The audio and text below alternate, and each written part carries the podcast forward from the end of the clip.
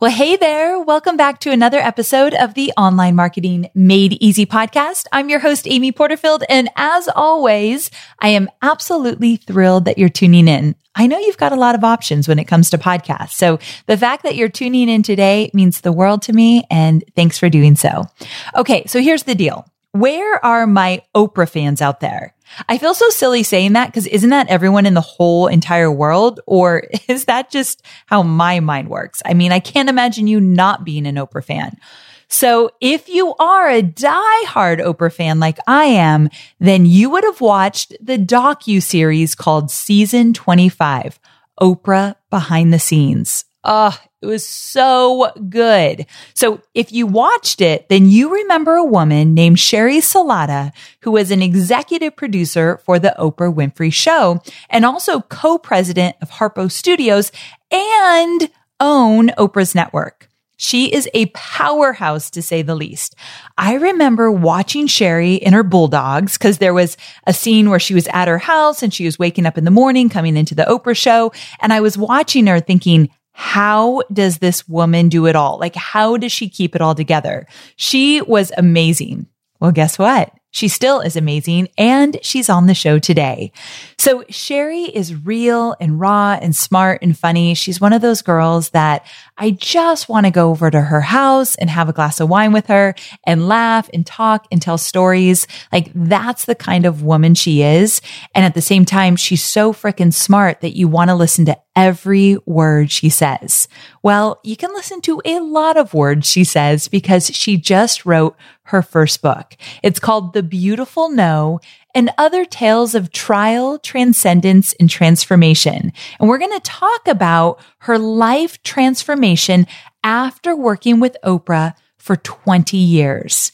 Besides being a new author, Sheri is also a podcaster. She co-hosts the Sheri and Nancy show. You'll hear me reference it like four times in this interview because I freaking love it with her best friend, Nancy. It's a really fun podcast to listen to. And they talk about an approach to life that they call the pillar life. So check that out too. It's really, really good. But before we get there, a few things. Number one, as always, a listener shout out. So this is a shout out to RB5934. I know that's weird, but that's their name on iTunes, who left a sweet note and said, Amy and I aren't strangers. We're just friends who haven't met yet. She always knows the perfect thing to say to encourage listeners and to truly equip us with the tools that make me want to pursue my dreams. I'm always so much more motivated to work when I know how to do a good job and Amy provides all the steps. I love that as I'm listening to Amy, I can tell she's smiling as she teaches. I am. That's like my little secret. I always try to smile when I teach. That's the sign of someone who truly wants people to succeed. And that's why she's my very fave. You're awesome, Amy Porterfield, and I'm so thankful for your trainings. Now look, it's a little bit weird to sing my praises on my podcast, but I like to do these shout outs because first of all, thank you so much for writing them. Thanks for taking the time to do so. And also, I just really appreciate you finding the value in what I do. And I just want you to know that it truly lights me up. Thank you. Thank you. Thank you. Sheri, welcome to the show. I'm so excited to have you here. Amy, this is a red letter day for me in my life. I'm so love glad. It. I love it. I love having you here. I am a huge fan. I absolutely love your podcast and I love everything that you're putting out there, but I especially love your new book, The Beautiful No and other tales of trial, transcendence and transformation. So first of all, congrats on the book. Thanks, Amy. Oh my gosh, it's my first time. Can, so it is quite a big deal. I bet. I mean, can you believe how much work went into this book. Every friend I have that wrote an amazing book says, holy cow, that was all the blood, sweat, and tears I have in me. I feel a little bit like I'm walking through the world without skin, if that gives you any idea. Yes. Okay, so that makes me not want to write a book. However, when I read your book, I thought, oh, I get it. I get why she had to write this book. So we have so much to cover, but if it's not so weird, I was hoping I could read just a little bit from the opening of the book, chapter one, page one. Can I go there? Please. Okay. So guys, listen up. This is what it says. It's really short. It's 8:30 a.m. in the morning and I'm still in bed. Bella and Kissy, my English bulldogs, are snoring in unison. Outside, birds chirp in what sounds like an a cappella choral arrangement interwoven with the far off buzz of neighborhood lawnmowers. Haven't heard those sounds on a weekday in ages. I feel as if I've woken up in another dimension. Where am I? Who am I? What's happening? The sun is up. Morning has broken and I have nowhere to go nowhere to be. My calendar is empty for the first time in decades. Oh, that just hit me. I mean, that is a powerful opening, especially knowing that you were 56 years old on that morning. You had just retired from your dream job, executive producing the Oprah Winfrey Show and running OWN, and you call it day one of life after Oprah. That's right. Uh, oh my gosh. Woo! Okay. I'm like right I there just with got you. chills. it's so good. That opening is just brilliant.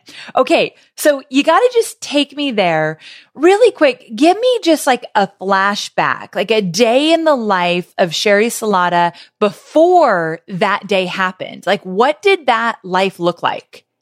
Well, really, Amy, there were two different lives. Um, by the time I had risen through the ranks and was the EP of the Oprah Show, the executive producer, and I was the executive producer for the last five years of the show, that was that kind of life was, oh my gosh, you know, people say, well, it's not brain surgery when they're trying to kind of put you in your place of how important you think you are. Yep. But um, for those of us who worked with Oprah on the Oprah Winfrey Show, it sure did feel like brain surgery.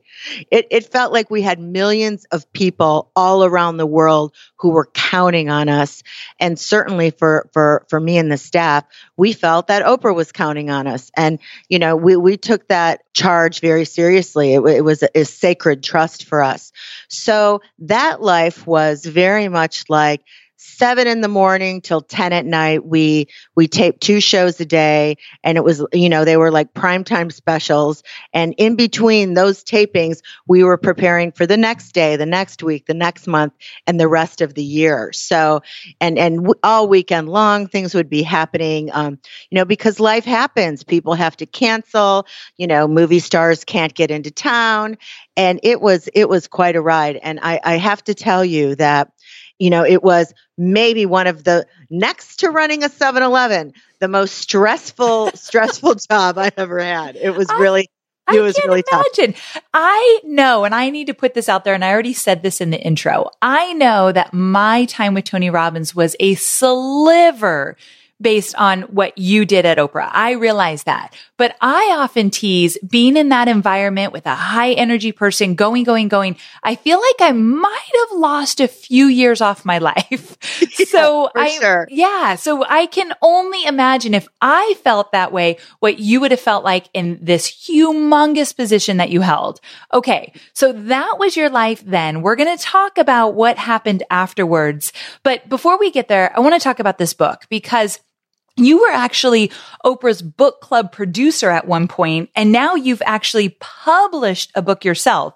So two questions. How did you come to the place where you decided to write the book? Because that's a really big decision. And did your role as being a part of that book club producer and being the producer there speak into how you actually wrote the book? Like, did you learn some things along the way? Well, honestly, I would say I have so much respect for authors because of that I book bet. club experience. Um, I, I hold them in in reverence. So, I mean, the crust for me to think that I have something to say, but um, in a, in a wonderful, uh, meaningful conversation with a literary legend, Jennifer Rudolph Walsh, and Karen Rinaldi, who is the publisher and editor of Harper Wave, an imprint of HarperCollins, they felt like I had a, story and I had something to say. And I and I actually did, Amy. I felt like, listen, people think that like I, I hatched out of an egg and I was running Oprah's companies, but nothing could be further from the truth. I was 35 years old on day one at the Oprah Winfrey Show in an entry level position. It was about the third, fourth, or fifth time I had started completely over um, f- since graduating from college. And I, up until that moment, I felt like a total and complete failure. I was broke as could be, and I had begun to think that dreams just don't come true. Okay. I need everybody to hear that because when I was doing my research and I read you were 35 and you had just started the position in an entry level, I thought every single person listening needs to hear that. You get to reinvent yourself at any time. You get to start over at any time. And you are proof because you did it again when you were in your 50s. So that's right. You are such proof that you can always be following dreams and doing things differently. Okay. So that part pretty much blows my mind. Now I do have a question for you and then we're going to get into some of the specifics of what life looked like afterwards. But when you thought about writing this book and people came to you and said, like, you've got a book. I know you've got a book and we want to publish it. When did you realize you had a story in you to tell? Well, I've always been a writer and I'm I've been a storyteller since I, you know, could stand up in shoes. So the art of storytelling, storytelling was always a part of my life. And I was always a bit of a producer. And and and when you when you're writing tales, you're also a bit of a producer. So that's kind of been the the B track of my life is storytelling. Yes. Nothing moves me more than when somebody gets really vulnerable and in a funny, humorous way kind of reveals their foibles and their lessons. And I felt like, wow, I, have got a bag of those. you you tell such great stories in this book. I mean, you guys have to get your hands on it. But okay, so I've got some questions for you. You decided to do some deep soul searching and reinvent your life to be your own dream come true life. I love what you wrote in your book. I got to read. I, am a little bit obsessed with the book right now, but I got to, I got to read one more part. You said it takes courage to choose to dream rather than simply to continue down the same path. For many of us middle of lifers, we have thought and behaved our way into such big ruts that we don't even know we're stuck in them. We can't see how routinized did I say that word right? Routinized? Yeah, I, I say I say routinized. But I, I like I, routinized better. Yeah. we can't see how routinized our expectations have become. Okay, so talk to us about your process of reckoning. Well, here is the truth. Let's break down what a rut really is and while it's so insidious and dangerous. The truth of the matter is, Amy, you don't know you're in a rut until you're out of it. So you you can spend you can spend years in it. And I had the kind of career that people would pluck out an eyeball for, but oh my god, once I was out of my rut and raised my eyeballs up and saw what was going on in the world, I thought, wow, you can even have that career lottery win kind of job I did. And still, for 10 years, it's the same way to work, the same way home from work. It's, you know, and, and you get in in, into these routines where you don't even realize you're, you're you've choked off the life force from running through your own body that you do everything the same way because there's no time to think up anything new. And it's not until you are, you force yourself to like jump the track and your head goes up over those canyony sides and you breathe new air and you say, wow, life is much more interesting than I thought. Yes. And and for me, that was like, you know, I'd wander and, you know, I, I thought everybody was going to be my friend and and this is this is shortly after I left OWN. I walk into the bank. Hi friends. Hi everybody. I'm Sheri and thinking that we're going to we're going to be friends and I'm going to see you and we're going to get to know each other and that was such a fun thing for me because for years my beloved assistants would run to the bank and cash checks for me because I couldn't leave my chair. oh and, man. You know, I'd go into coffee shops and I'd see I'd see these entrepreneurial people literally running empires from their laptops or writing screenplays from their laptops and I thought, "Wow, this is a whole new world that I had no idea this was going on. And that's what it felt like for me. When, when I broke out of that rut, I thought, okay, here's the truth, girl. You've had a dream come true career, but you do not have a dream come true life. And you are going to have to do a serious reckoning with the tenderest of hearts to get to the core of the kind of life you really dream of. Oh, so good. So good. I know there are so many people in my audience that can relate to this idea of waking up and realizing, wait a second, something's not right here. And also a lot of my listeners talk about playing it safe. And we have this theme this year that we keep talking about going big and being a big deal because it's so easy to play it safe and choose the path of least resistance. So it does take courage to make a big change in the direction of your life. So what can you tell someone listening who is hearing your story and they want to make a change, but they're frozen in fear or they don't even know where to start. Well, th- this is one of the things. So, so my podcast co-host Nancy Holla and um, one of my best friends of 30 years and my business partner, my entrepreneurial business partner. She raised two great kids. She had a, a freelance writing business and, and brand strategy. And she and I were sitting there. We, we used to call it Chardonnay dreaming on, on our second or, or, or third glass. We'd really say, you know, what is it you want? What is it you want?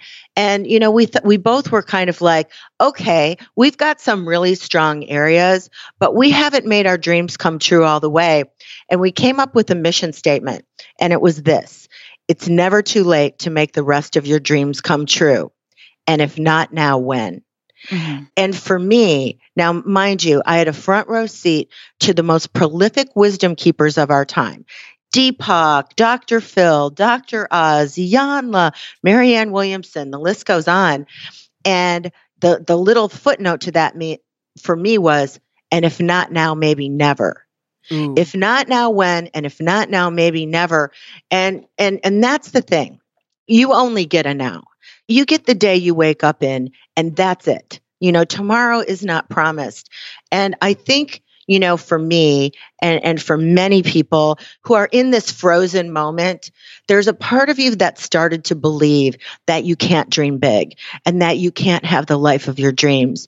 And, you know, what I know is true is that we're all supposed to live the life of our dreams.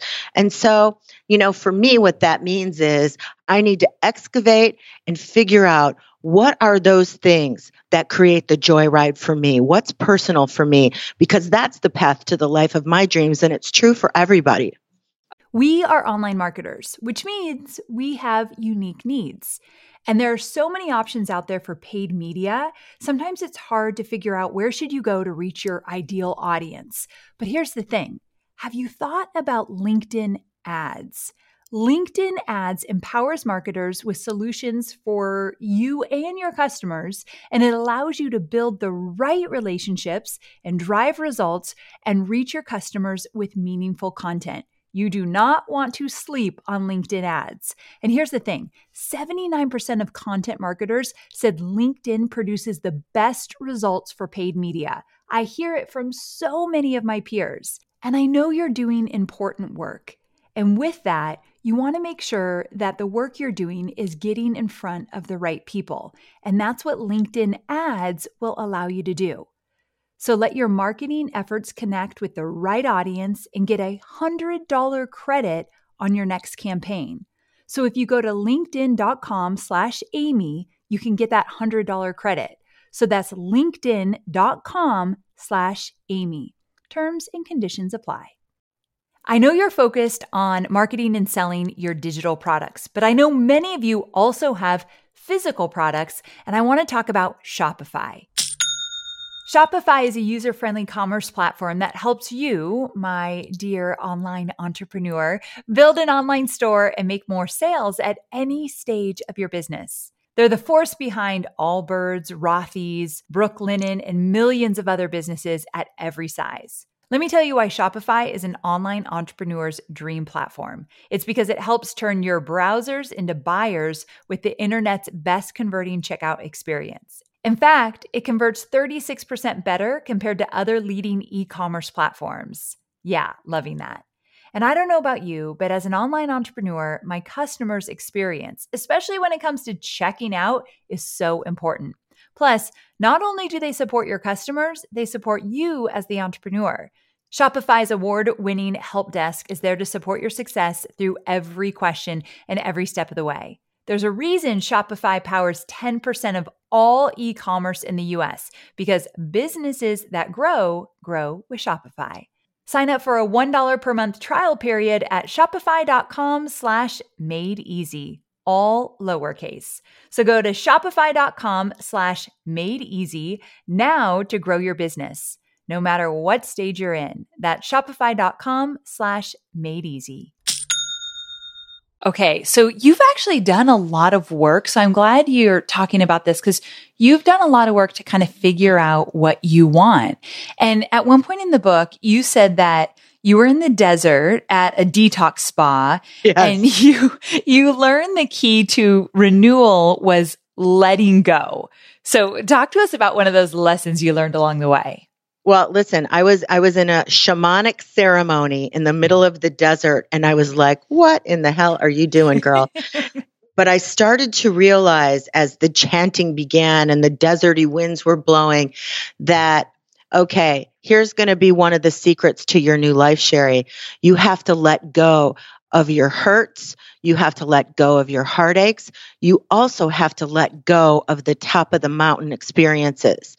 In order to start with a fresh page, you can't be clinging to this past. You know, you can't be like always about the past and like, well, at least I did that or holding on to resentments and and grievances.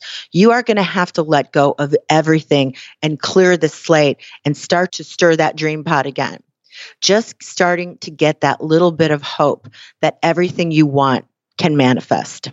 Okay. This is good. Letting it all go. So wait, tell me what you said again about you have to let go of the top of the mountain moments.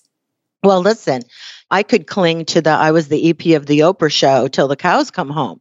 You can hang quite a few hats on that statement. Yes. And and lord knows that opportunity and those experiences changed my life forever. It was as good as you imagine.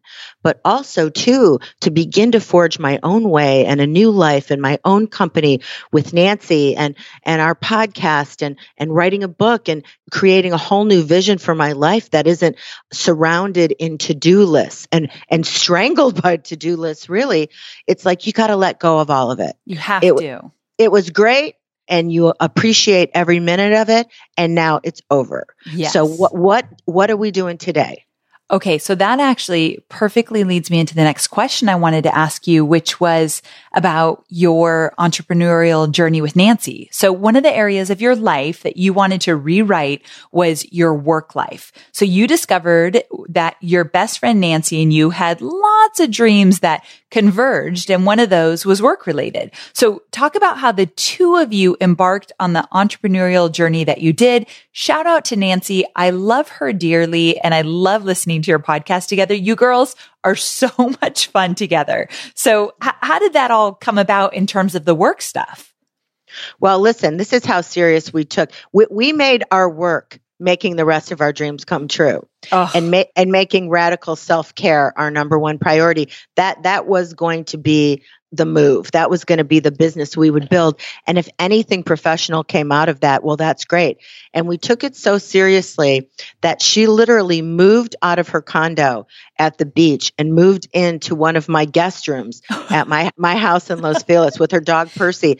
And every morning we'd get up and say okay what are the pillars of our lives? What are our dreams in these pillars? How can we make our friendship intentional and support each other in upliftment to make those dreams come true?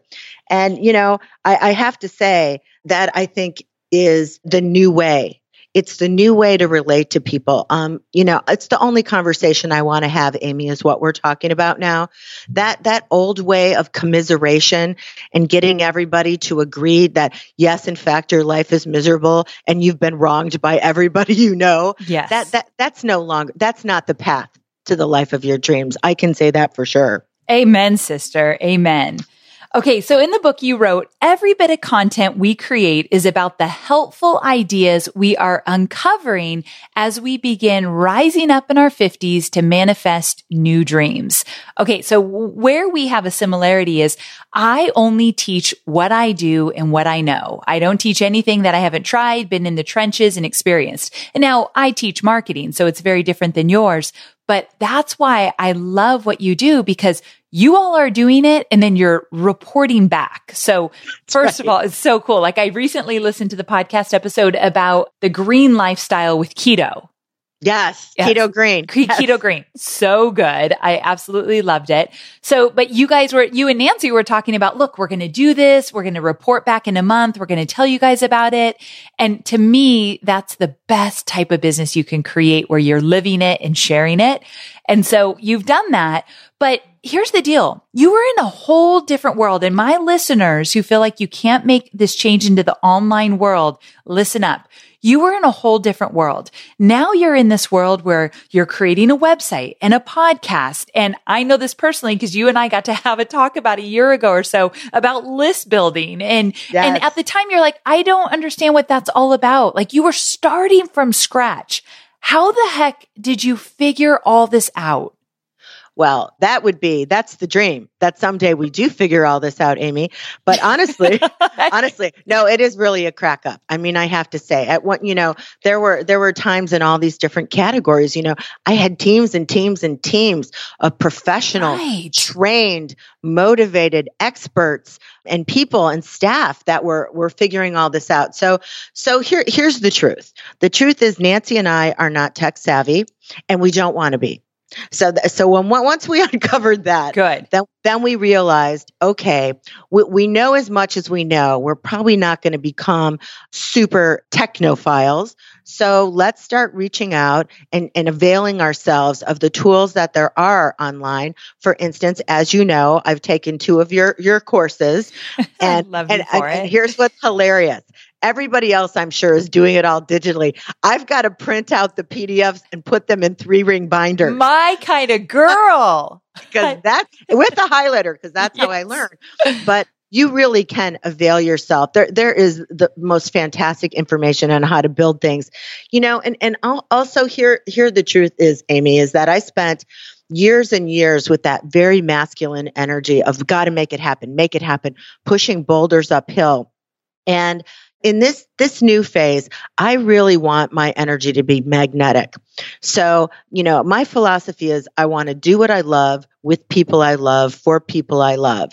And if it doesn't fall in any of those categories i'm not interested. So now it's more of a flow. It's more of a flow. My life is more integrated. I don't have a work life and a personal life. I have one life. And i work to make that one life the life of my dreams Oh, we can learn so much. All of my listeners, we can all learn so much from this philosophy that you're living by because you've been in the other place, you know the difference, and you're walking the talk, which I love. I, I want to talk about a topic that you and I have both struggled with, and we've both publicly talked about it, which is weight and issues with our weight and struggling with weight loss.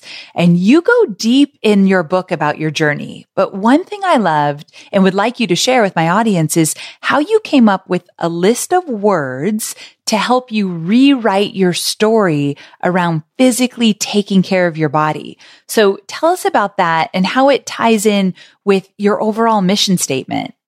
Well, for sure. When I did my my reckoning, I'm like, okay, you had a front row seat at Dr. Oz for years, and you know the information. It's like you don't need one more bit of information, girl. Right. You you need to decide that someday is today because everything would get put off to my Sunday list. I'll quit smoking someday. I will go plant based someday. I will, you know, and, and I would have ferocious workout things. I'd train for half marathons and go through that grueling thing for eight months. And then when it was over, it was over. So I had to switch my story. My story about working out involved gruelingness, struggle. I don't want to. Maybe next Monday. I don't enjoy it. Like, like, and I just repeat that story over and over and over to myself. And what I realized, and this was true, is true of, of my body as it is of, of my love life or anything else that I really wanted to manifest new dreams in. I was like, you have got to start telling a new story. You are a storyteller.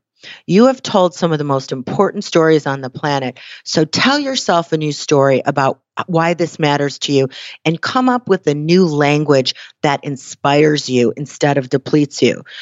So, you know, I just found words I liked. You know, they were words like power. I love the word power and strength and resilience and and flexibility and and renewal and transcendence and recovery And when I'd start to tell myself that story, then all of a sudden I could lace up my tennies and go out to that workout and think, this is who I am now. It isn't what I do. This is who I am. I am now a woman who is a worthy steward of her own well being. And I'm not perfect and I backslide all the time. But overall, that's where I'm headed. Ah, uh, so good. And this whole idea about you, you mentioned the mission statement and you say that the stories we tell ourselves are what makes our dreams come true. So right. you're saying like, if I tell myself a new story, that's like my mission statement of who I am and what I'm all about. And that's how I'm moving closer to the dreams that I want. That's right. Yeah. That's right. And that's where, and that's where you have all the power. You know, you're choosing your thoughts and, and, and, you know, sometimes we think, you know, our lives are thinking us instead of we're thinking our thoughts and creating our lives. And it's just not so. We are, our thoughts are creating our lives. Our thoughts are creating outcomes. Our moods are creating outcomes. And the sooner that we can begin to put some focus on that, you know, and some care around that and choosing our language so carefully and really looking and seeing what voice am I allowing to play in my head? Is this the nasty, judgmental voice that tears me down all the time that I'm so familiar with? Or is it the tender voice that says, come on, let's go. You can do this. You feel better when you do this. And it's super important which voice you give airtime to. Super important. So true. Okay, so that leads me to another area of the book, very similar in the sense of I was reading it and I thought, oh my gosh, this is me, more so than I'd like to admit.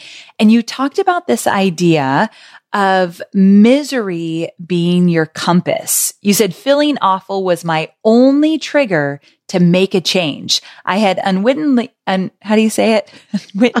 unwittingly? I don't know what my problem is today. I had unwitting, I can't do it, Sheri. Say it for me. Unwit, I had unwittingly made misery my compass even better when she says it. I, okay. I, remember that one. Yeah. It's, and that is exactly how how I do. It's almost like sometimes I tease I'm a I'm like a caveman where I have to touch the hot coal. Ooh, that's hot. And then I touch it one more time. That's hot. And I'm like, okay, I've burned myself enough times. I'm going to stop doing that. I'd rather not touch it at all. Is, right. is that possible? Are you saying yeah. that's possible? yeah, uh, I, what I'm saying is that, first of all, awareness is everything, as you and I both know.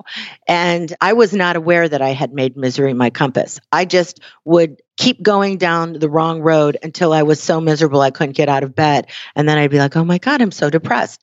But the truth was, I had many, many signals and red flags earlier on that, whoa, this isn't the happy road. You're not on the joy ride now. Get back on the path. I would take, um, you know, and mostly like career stuff. I would stay in a job and I would, I would, I would turn a, a, a job that was meant to be a stopgap to pay some bills into my path to retirement instead of seeing it for what it was and saying, okay, but what's my real dream here? So, and, and it was a really long time. And it was probably sometime once I was inside the Oprah show and I was filled with happiness. Every day was a happy dance um, for a long, long time. And what I realized is, oh, this is how it's supposed to be. You make happiness your compass, not misery. So when happiness is your compass, you are keenly aware of what feels good. And what feels good is almost like the your your your connection with the divine, the force, or however you define it, guiding you and leading you toward where you really want to go. And so it's like, okay, that feels good. Okay, that was fun. Okay, that felt easy. Okay, that was fulfilling. Oh, wow, that felt really meaningful. Those are all your clues that you're going down a road where, where the destination's going to be lovely and wonderful and and vice versa. So i would just ignore all those signs that wow this is really miserable. Wow this does not feel good at all. Wow i am not happy one little bit. I would just kind of gloss over it as you described amy and keep marching down the road because i'd already put the time in. I can't quit this job right. now because I have, you know, $2,000 in my 401k. Oh my gosh, I've so been there. I've so been there. I think we all need to look at those areas of our life. Why are we telling ourselves we need to stay with something or stick with something right. if we genuinely, you know, in your heart and your gut when it's not right anymore and it's time to make a change. So you I love do. the idea of happiness as your compass. And I'm really going to take that with me because that's one area I can definitely work on. Okay. So tell me this. The book is called The Beautiful No and it comes out next week. So you can pre-order it and I'll tell you guys how to get your hands on it. But before we get there, I really love the reason why you called it The Beautiful No. Yes. Will you talk to us a little bit about that? Well, that that title story is the story about how I got the job at the Oprah Winfrey Show, and and what the beautiful no was. Um, um, the the show had already rejected me years before. I had applied to be a promo producer. They said no. Um, I'm sorry, you're not what we're looking for, and they said it nicely. And and and I'm sure I wasn't what they were looking for. I was an agency producer spending three months on a 30 second spot. And in television, you're turning things around overnight. Um, but still, you know, I felt a little humiliated. I, I was disappointed because I was like, God, it really felt like I was supposed to be there. Okay, well, let me keep on down my advertising road and let me keep going. And I was up for a, a, a, big, huge job at a big agency. It was a juicy, sexy job, tons of money, great benefits. And I was literally down to my last nickel. I mean, it was so bad as a freelancer because I was not good at it. Hello, this is Sheri. Will you give me work? You know, and people be like, yeah, we'll call you in a couple of weeks. Yeah, okay. okay. I may be home. I might not be.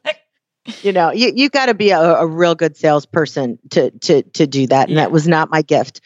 And um, so I, you know, there I'm at this big interview, and I'm like, okay, this is great. And he says, "You're the perfect fit." You know, give me a, a, a couple days to pull something together. And and that night, I literally celebrated at a victory party with my friends. We were popping the champagne corks because I, I, had no money. People were bringing me casseroles. I was like nervous that I was really going to like just, you know, just, you know, go right down the tubes. And um, of course, a week goes by, nothing. More time goes by, nothing. I get a letter from the advertising agency that says, I'm sorry, we're not hiring right now. Oh. So, and, and I have to tell you, at that point in time, I was, I was 35 and I had started over more times than even seems possible. And I was about as low as I'd ever been in my life. And I was like, well, I opened my hands. I'm like, well, I don't even know what to say now. I just release all this. I don't know what's going to happen, what's going to become of me, but nothing seems to work out. And shortly after that, there was a new message on my answering machine, and it said, Hi, this is so and so from the Oprah Winfrey Show. We were cleaning out an old closet and found your resume. Will you come in and talk to us about freelancing here? Come on. And yeah, it's a total miracle. A new person was hired. She wanted people with more advertising experience. And honestly, years later, what I, I had this epiphany. And I'm like, you know, if that guy at, had hired you for that fancy job and you had gotten that big salary after being so scared about how you were going to, you know, pay your rent. Yeah. You never would have quit that job to freelance at the Oprah show. You would have told yourself, I need security. Oh, yeah. And and so then I realized, oh my God, that was the most beautiful no I've ever gotten in my life. And Amy, what I began to realize as I looked through my life the events of my life and the people I love and even people I meet now. It's like, you know, tell me about the, your big heartbreaks. Tell me about the times when life really kicked you like in the gut and you just didn't think you could go on or you felt ashamed or embarrassed or scared. And every single time, those no's are beautiful because those are the very things that kind of propel us, get us to turn, propel us to the road that really ho- holds the treasure. And, um, you know, what I realized for myself is what spiritual growth, what, you know, and, and what a way to make happiness my compass if in the moment of that no, I can already know it's beautiful yes. and spare myself the three months of, of heartbreak and disappointment. Yeah, I was just thinking that. I thought when you say all this, I think about all the times that I got the no and okay, it was, it was for me. It was happening for me, not against me. But the real work is in the future when I get the no. Yeah. And to sit with it and say, okay, this is a beautiful no, and I'm going to treat it as such. That's kind of life changing, not to be dramatic, but it is. Yeah, it really is. I just used it. I just used it at an airport counter the other day when my like fifth flight was canceled. I saw that on social. I, I'm like, can I get on another plane? She said no. And I went like this, okay, beautiful no girl. How it, you know, and here's the truth. When you're talking about air travel, I don't want to see what would happen if I would have gotten on that plane. Right? So I'll I'll take the no and call it beautiful. Exactly. Okay, guys, the next time you get the no, you say out loud, well, hello there, beautiful no. I see Right. you. I see you. Okay. That, that is just a great lesson. If you take nothing but that from this episode, that's where we're going to wrap it up because I feel like we all can grow in that right there. That can make such a big difference. Sheri, I loved the book. I'm going to tell everybody to read it. The Beautiful No. It comes out next week, June 4th, but it's available everywhere books are sold for pre-order now. So guys, in the show notes, I am going to link to where you can grab the book. You can pre-order it. So if you go to amyporterfield.com forward slash 265, I'll link to the book so you could pre-order it right now. And then also, Sheri, tell people where they can learn more about you because you've got the book, but you've got other things going on. So where can they find out more about you? I encourage everybody to come and listen to me and Nance at the the Sheri and Nancy show on all podcast platforms. That's a lot of fun. So fun. And our and our digital platform is thepillarlife.com. thepillarlife.com. We're going to have to have you back because that's a whole other conversation that I want to dive into those pillars. They're so good. So can we have another Yay. conversation Yes. down the road? Oh my gosh, Okay. absolutely. Great. I can't wait. Thank you so very much for being on the show. It was truly a treat. Thanks, Amy. Thanks, everybody. Okay, so there you have it. I hope you loved this interview with Sheri as much as I have. Get your hands on this book. I think you're going to love it as much as I have. Now, I hope you're subscribed to this podcast because I do not want you to miss an episode. So if not, go do that right now. Subscribe to the podcast because I want you to get a notification when next week's episode comes out. Why? I'm going to share an unconventional copywriting method that is a game changer for writing promotional material. So if the thought of copywriting has you wanting to run the other way, join me next week because this method flips the script on traditional copywriting. I can't wait to see you there. Okay, guys, thanks again for tuning in. I can't wait to talk to you again. Same time, same place next week. Bye for now.